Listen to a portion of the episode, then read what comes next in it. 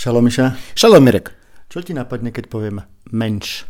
To je na, najúzajstný človek. Tak, milí posluchači, počúvate Košer podcast denníka N, ja som Mirek Toda a našim sprievodcom svetom veľkých ľudí, tzv. menš, bude liberálny rabín Miša Kapustina.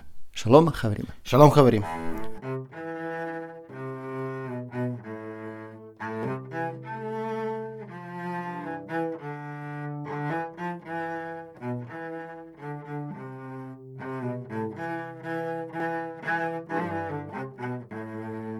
No milí posluchači, tak v minulej epizóde ste počuli krátučký rozhovor s rabínom Abrahamom Skorkom, ktorý keď som sa ho spýtal, že čo je pre neho najdôležitejšie ako rabína, tak povedal, že rabín by mal byť men. First and foremost, when you are a rabbi, you must have in mind that you are a model for others. This is so important, the knowledge that you have. To have Torah to have knowledge without being a what we call Yiddish, this is from German, from the, the Middle Ages German, as you know that Yiddish is, to be a mensch, to be a real human being, is all your knowledge is nothing if you are not a, a real human being. No a to ma inšpirovalo k tomu, že by sme mohli vlastne s Rabinom Mišom Kapustinom urobiť jednu epizódu celú o tom, čo to vlastne ten menš je. Takže Miša, čo to vlastne menš je? Vieme, že to je vlastne z Nemčiny, z Jidiš. Áno, to je Idiš doslovne znamená človek, ale my sme všetci ľudia. Ale nie o všetkých sa dá povedať menš. Menš to je ten človek, o ktorom sa tak hovorí. A keď ostatní ľudia pozerajú na niekoho a povedia, že ty si menš, znamená, že ty si najúzajstný človek. To je akoby človek s veľkým č. Áno. Kebyže sa pozrite do slovníka Webster, Webster, Websterovho anglického slovníka, tak tam sa píše, že menš je človek s integritou a čestný človek napríklad. Alebo Leo Rosten, taký známy autor tej knižky Jidiš eh, pre radosť, hovorí, že je to niekto, koho treba obdivovať a napodobňovať niekto s ušlachtilým charakterom. Niekto proste, kto má, kto je teda skutočný menš, je niekto, kto je strašne super podľa tejto definície. A zároveň je veľmi ľudský a empatický. Čiže my si povieme v nasledujúcich minútach s Myšom Kapustinom, ako sa snažiť byť menš. E, je to tak, že vlastne niet väčšieho komplimentu medzi Židmi, ak sa o niekom povie, že je menš. Áno, áno, je to tak. Je to tak, je to výraz známy v, medzi európskymi Židmi alebo Židmi, ktorí pristahovali z Európy ďalej.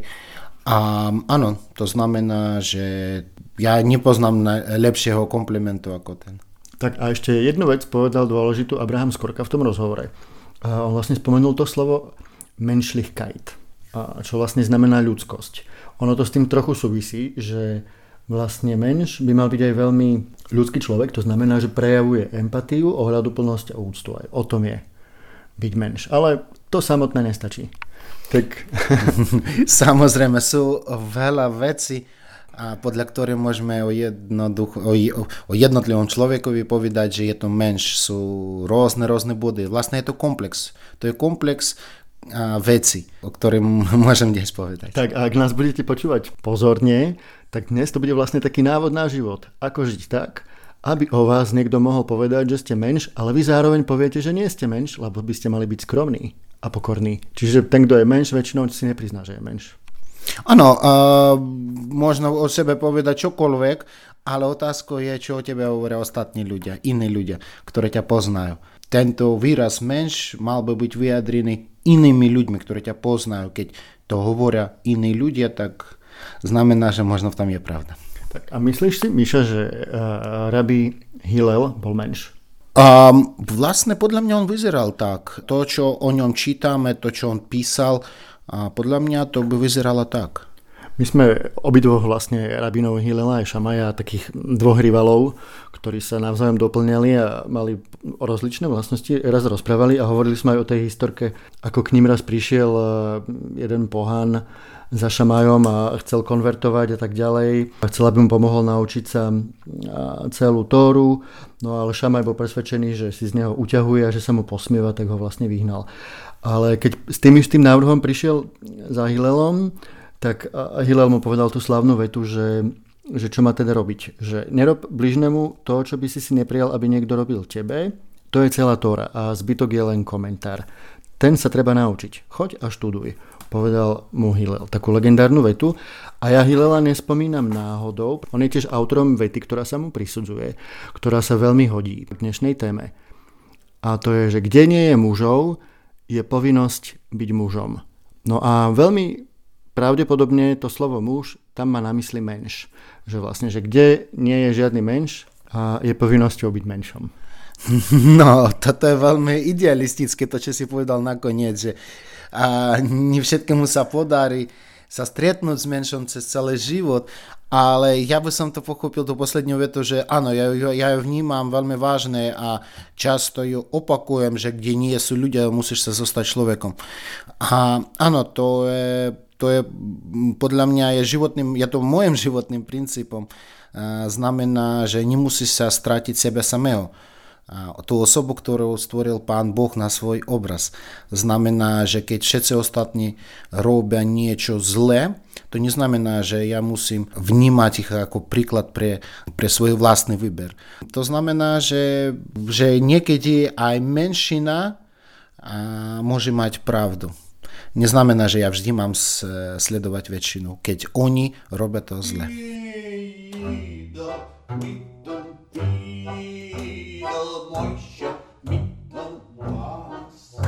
Tak, Miša, ty si si pripravil celkom dlhý zoznam vecí. No, no, no, áno, áno, keď si mi povedal, že o čom budeme dnes rozprávať, to sa mi páčilo.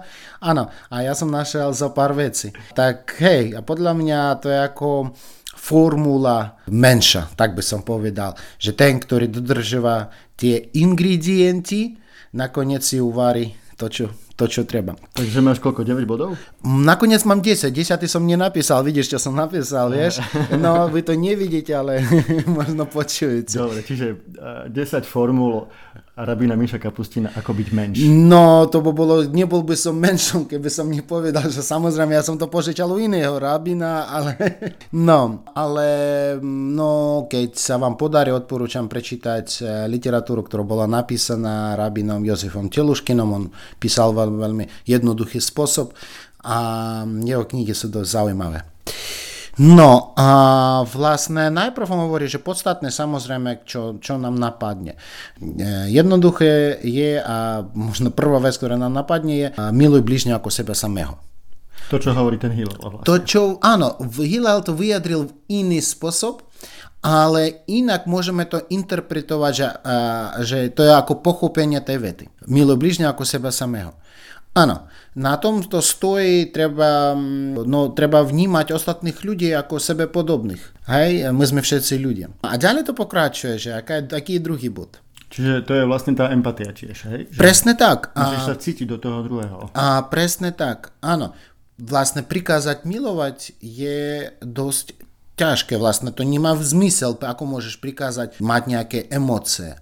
Ale to, je, to by malo byť niečo, niečím prirodzeným v každej osobe, lebo a my máme tú prirodzenosť e, milovať jeden druhého, len nie každý vie to vyjadriť a niekto z nás to chová v sebe veľmi ďaleko a je to ťažké zobudiť. Ďalej, čo je dôležité o tom, že je veta v 3. Mojžišovej knihe, veľmi blízko vlastne od e, viete, miluj blížneho ako seba samého.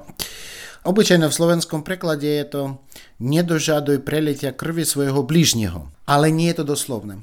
Doslovné je nestoj na krvi svojho blížneho. O čom je to? Je to o indiferentnosti.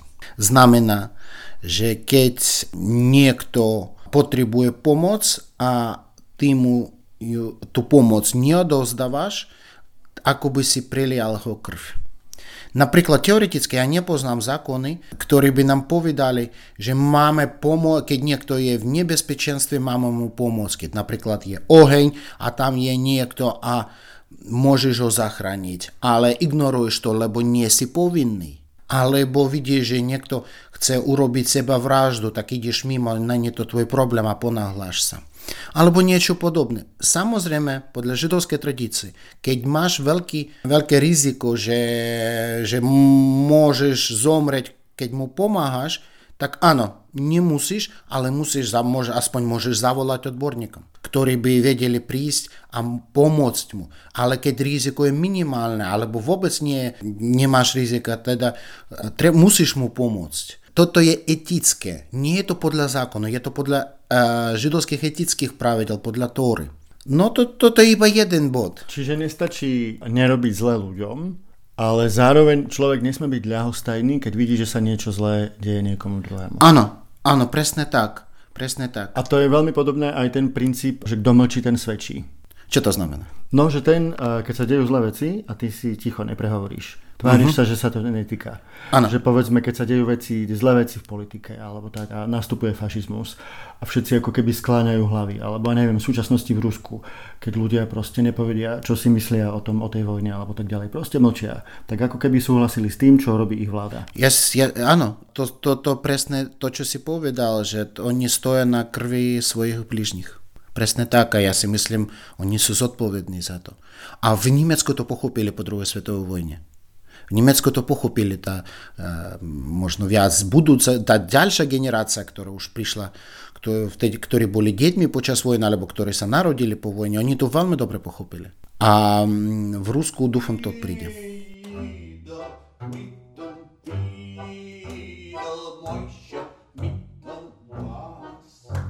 Dobre, tak to boli prvé dva veľmi vážne body. Áno, áno, áno. No ale sú aj ďalšie, to nestačí, vieš. To je, to je ako by si... dlhú cestu pred sebou. Áno, ako by si varil polievku, pripra, dal, dal vodu, dal, na, dal sol a myslíš si, že už je to hotové. Hej, a kde je to meso? Alebo zeleninu lepšie. Tiež je napísané v Tóre, v 5. Mojžišovej knihe, rob len to, čo je správne a dobre pred hospodinom. To je vlastne tzv. komerčná etika. A napríklad v Talmude je príklad, keď vysvetľuje túto vetu.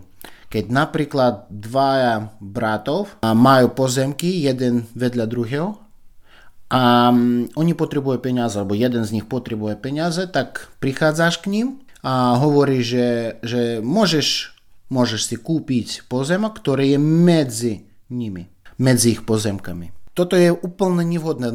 Podľa zákonov nakoniec nič neporušuješ. Že áno, že môžeš im ponúknuť to predať. A keď oni sú v núdzi a nemajú iné ponuky a potrebujú peniaze, tak možno sa súhlasa, ale teda budeš, tedy, tedy budeš mať pozemok medzi bratmi. Nakoniec boli rabiny, ktoré potrebovali, že treba to zakázať, alebo treba zrušiť podobné, podobné veci, alebo treba vrátiť im to, ten pozemok. Vlastne sú veci, ktoré sú dovolené podľa zákonu, ale existuje ešte etické pravidla a to sa týka aj podnikania. Byť férový. Presne tak. Presne tak. A... Lebo aj podnikateľ nemá radosť z toho, ak zarobil na základe toho, že niekoho v úvodzovkách ošidil. No vieš, podnikatelia sú rôzni. Hmm. Niekto možno má radosť. A nie je to o kvalite podnikania, je to o kvalite človeka. Tak. Lebo akýkoľvek podnikateľ najprv, najprv je človekom, takisto ako novinár, takisto ako rabín, ktokoľvek. A najprv je človekom a ďalej, aj vtedy, keď on povie, že ja nič, nič som neporušil, áno, teoreticky on má pravdu. Za to si nedostane akýkoľvek trest. No najmä, keď napríklad ľudia neslušný spôsob rozprávajú o holokauste. Hej, teoreticky oni neporušujú to, čo je zákon, že oni nepopierajú holokaust. Áno, oni to uznávajú, ale robia z toho srandu, tak v neslušný spôsob. Tak toto je vlastne to. Chýbala im empatia. Presne tak. Je ďalšia vec, podľa mňa veľmi dôležitá, je to z príslovia, mám zo pár citát z príslovia. Preto sa ubieraj cesto dobrých a drž sa chodníka spravodlivých. Čo to znamená? Napríklad, keď niekto upratá. Niekto upratá, prichádza k vám domov, upratať. A niečo rozbije. Rozbije vázu, ktorá stojí možno 100, 100 eur. Tak za upratanie máte mu zaplatiť, máte zaplatiť, neviem, 20 eur, 25 eur a váza stojí 100 eur. Tak bola rozbita tak začínate nadávať tej pani, ktorá u vás upratá, nakoniec jej povedzte, že musíte mi vrátiť 100 eur a nič vám nezaplatím. Tak podľa židovskej tradície nie je to správne.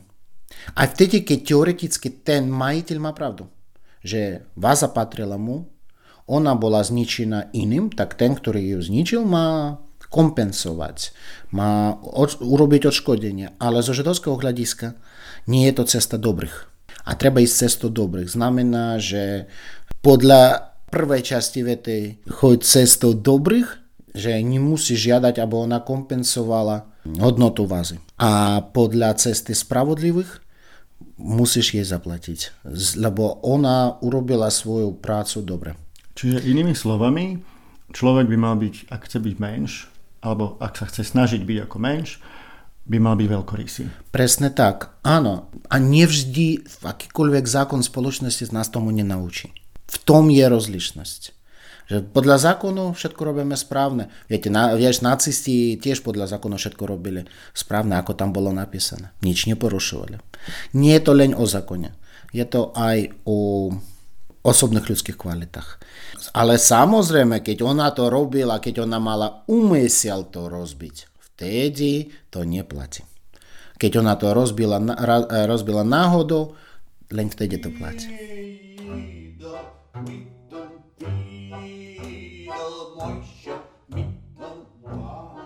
No.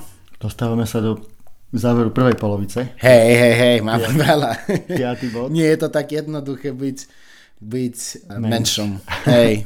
Je napísané ďalej v príslovie, jej cesty, znamená cesty Tóry, sú príjemné a všetky jej chodníky sú pokoj.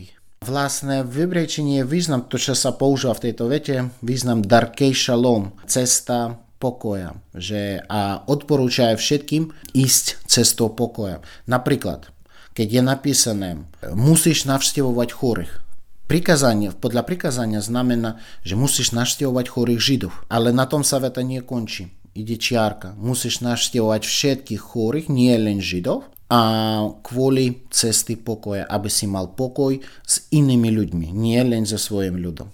A musíš navštíviť pohreb. To sa tých prikazania sa dotýka len Židov. Ale veta sa pokračuje.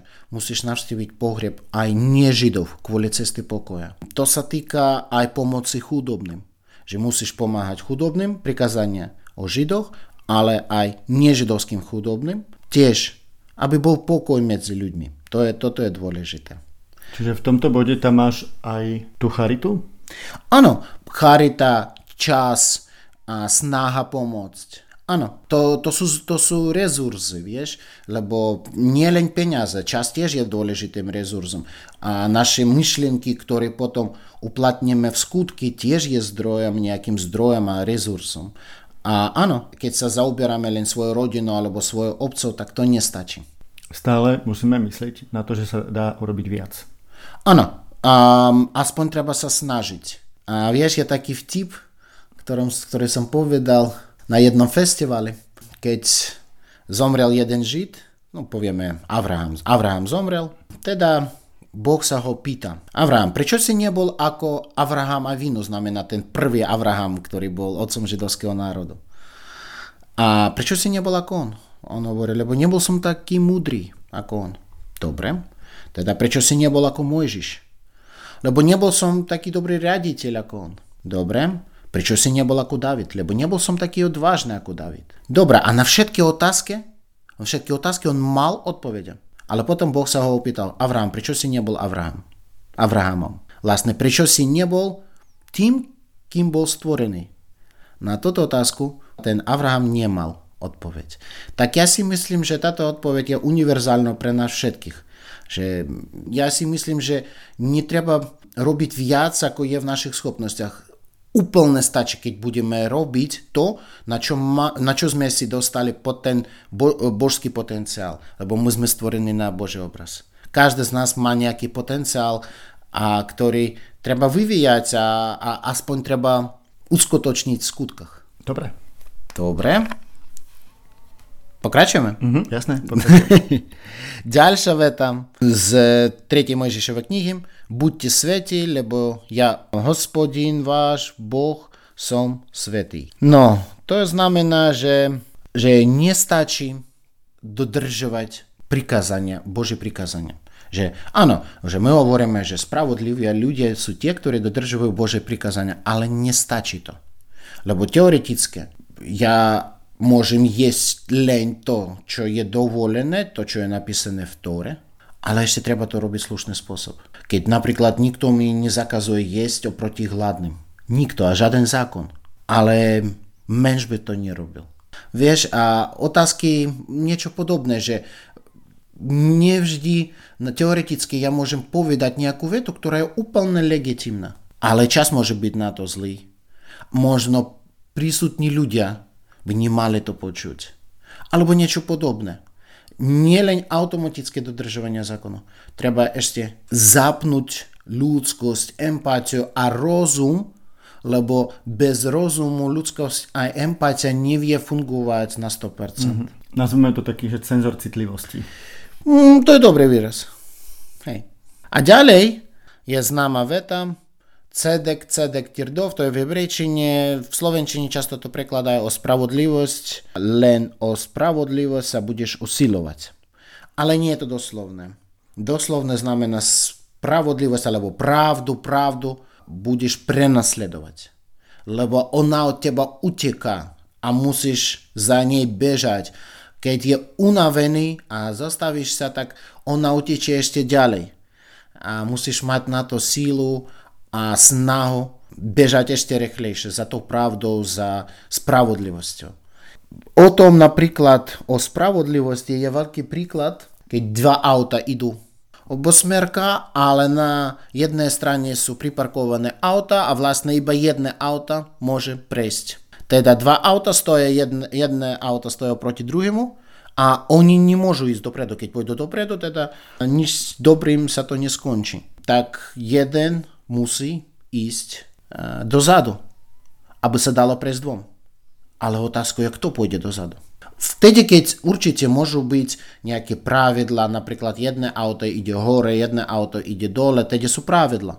Ale keď cesta je rovná, nie je to kopec, teda kto? A auta sú približne rovnaké. Teda kto musí ísť dozadu? Že zákon, ja neviem, to zákon, podľa zákonu, ak sa nemýlim, nič nie je napísané tom. Tedy podľa, podľa židovskej tradícii, že musí ísť ten dopredu, ten, kto má preferenciu. Akúkoľvek. Napríklad on zakričí, že ja mám že idem do nemocnice, alebo vidí, ten druhý vidí, že tam sú deti, alebo ešte niečo, alebo ten, tre, ten prvý bude kričať prepač, meškám, mám ísť dopredu, prepač. Tak máme sa zostať ľuďmi. Nezapínať princíp, ktorý nič nestojí. O tom je toto vlastne v Talmude, ja, ja som ukázal ako príklad dva auta, ale v Talmude je napísané o, o rieke a, a dve lodi idú jedna proti druhej. A jedna musí ísť dozadu, aby sa dalo prejsť. Tak je napísané, že tá loď, ktorá je prázdna, musí ísť dozadu. Ale nikde nevieš, aká loď je prázdna. Napríklad v 50. rokoch, vtedy keď premiérom v Izraeli bol Ben Gurion, a vtedy bol nový zákon, podľa ktorého všetky ženy mali slúžiť v armáde. A to zahrňala, a zahrňala aj ortodoxných žen. To, čo je neuveriteľné z ortodoxného hľadiska, lebo v iný spôsob vlastne žijú v iný spôsob ortodoxné ženy a pre nich by to bolo komplikované slúžiť spolu s mužmi alebo niečo iné.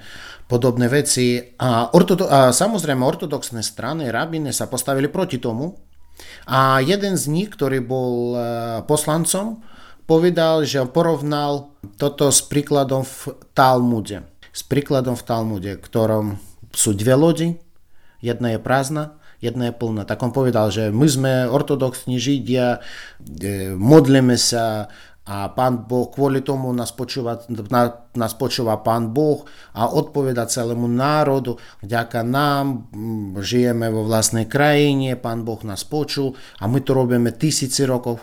Toto je plná loď. Ale vy ste nepobožní židia. Vy ste tá prázdna loď. A kvôli tomu my máme právo. A vy musíte sa posunúť dozadu. Samozrejme, Ben Gurion, ktorý vôbec nebol pobožným židom, Predpokladám, on si nemyslel, že je prázdnou loďou. Ale ten zákon zrušili. Ako správny menš si povedal, ustupím. Hej, on ten zákon zrušil, lebo on sa bal následkov, ktoré prídu za tým. Tak a teraz ako keby o niekoľko desaťročí neskôr je obava, že vzhľadom na to, že populačne sú ortodoxné rodiny e, proste oveľa početnejšie ako tie sekulárnejšie, že uh-huh. o niekoľko rokov dopredu, ak to bude fungovať tak ako doteraz, tak to môže ohroziť nielen bezpečnosť, ale aj ekonomiku Izraela. A samozrejme, to problematická otázka, ale a nie, keby sme vždy sledovali logike, teda židovský národ by už nemal existovať. tak, a ešte, ešte je ďaleko. Ak Hej. prídu problémy, predpokladáme, že ži, židovský národ tento problém vyrieši. Áno, už o tom probléme rozprávajú dosť dlhé, ale ja som optimista. Dobre, tak to bola malá odbočka, historická a ideme ďalej.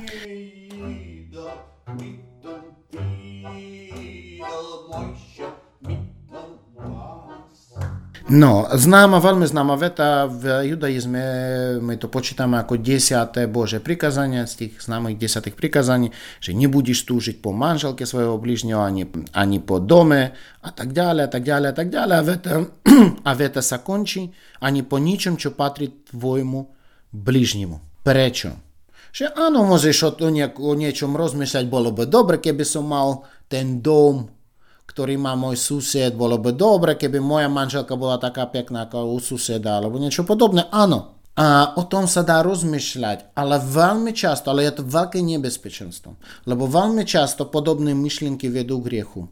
K niekoľkým hriechom, úplne iným hriechom. Je to zdroj pre ďalšie veci. Kvôli tomu boli zabití ľudia. Kvôli, kvôli tomu, kvôli tejto tzv. túžbe boli zabití ľudia, boli ukradené veci a tak ďalej. A na klasický príklad to je Dav, David, kráľ David, Bačeva, po hebrejsky Bačeva. No tak ona, kráľ David sa zamiloval a ako výsledok bol, on uh, ju zobral a ako výsledok zabil jej manžela, že bolo preletie krvi. On nezabil vlastnými rukami, ale poslal ho na istú poslal smrť. Ho, poslal ho na istú smrť, presne tak.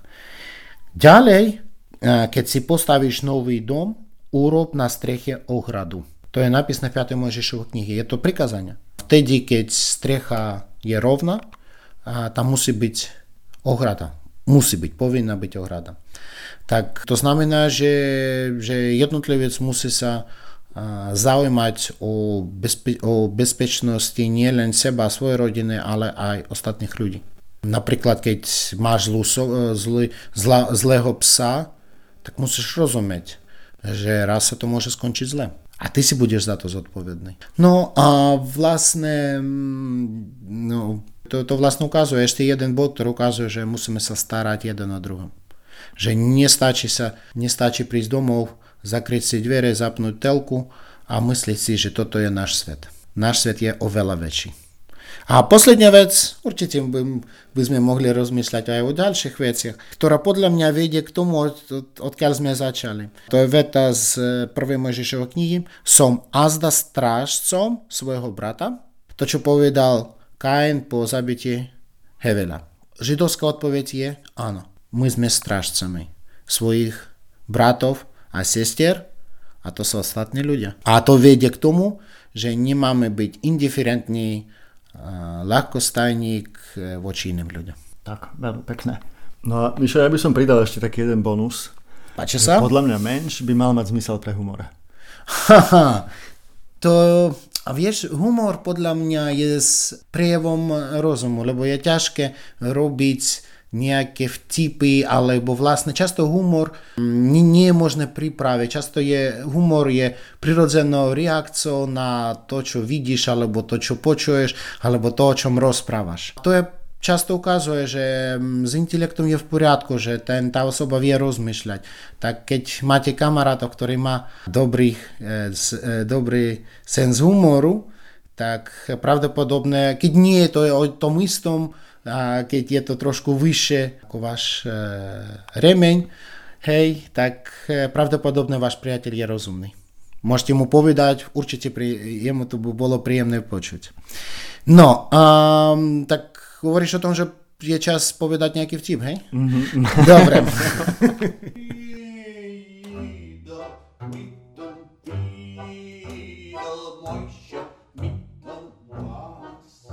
Jeden tip A jeden ateista prišiel k rabínovi a hovorí mu, že chce urobiť srandu z rabína, určite hovorí pri svetkoch. A hovorí mu, že Rebe, povedzte mi prosím, kde žije Boh? Keď mi povedzte, ja vám za to zaplatím 100 eur. Um, pán rabín na neho pozera a hovorí, mladý muž, keď mi poviete, kde Boh nežije, ja vám zaplatím 200 eur. tak aspoň ja som nepočul odpoveď na otázku, kde Boh nežije. Ale je na to povedané, že Boh nežije tam, kde mu nedovolíme ísť dnu. Možno by keby Rábi počul toto odpoveď, tak bol musel zaplatiť 200 eur. ja som si tiež pripravil ešte niečo veselé z knižky židovských typov Tachles. A jeden je ešte zo starých komunistických čias. Sovietský žid navštívi svojich príbuzných v Izraeli, ale skôr ako odíde, dohovoria sa, že vzhľadom na to, že v ZSSR je pošta kontrolovaná, že keď napíše listy modrým atramentom, znamená, že sa mu darí dobre. A keď napíše zeleným atramentom, znamená, že život je tam neznesiteľný. Tak prvý dopis poslaný zo ZSSR je napísaný modrým atramentom. A je tam napísané Život u nás je prekrásny a všetko sa dá kúpiť, okrem zeleného atramentu. A potom ešte taký jeden, jeden krátky. Bohatý muž tiež niekomu slúbil peniaze. Bohatý muž slúbi rubeľ k tomu, kto len tak z hlavy dokáže povedať nejaké klamstvo. Herš sa opýta, jeden rubeľ? Nepovedali ste dva? A potom, keď už sme tu mali ten Izrael, sme spomínali, tak e, jedna anekdota o tom, ako sa rozpráva izraelský a americký prezident o politike vo svojich krajinách. Pán prezident, dovolte mi otázku. Sú s vašou politikou spokojní všetci občania vašej krajiny? A väčšina spokojná je, ale samozrejme, že medzi dvomi stovkami miliónmi občanov sa nájdú aj takí, ktorí sú nespokojní. Povedzme 3 až 4 milióny. Ako je to u vás v Izraeli? Podobne, zhruba 3 až 4 milióny nespokojných občanov. Áno, je to tak. Možno viac. tak, milí posluchači, počúvali ste slova rabína Miša Kapustino, ktorý nás prevádzal tým, ako sa správať, ako žiť život, aby ste sa mohli približiť k tomu, aby o vás mohol niekto povedať, že ste menš. Samozrejme, nerobili by ste to preto, aby to o vás niekto povedal, ale preto, že je to tak správne. Počúvali ste Košer podcast denníka N a my vám všetkým prajeme pekný týždeň. Šabuatov. Šabuatov.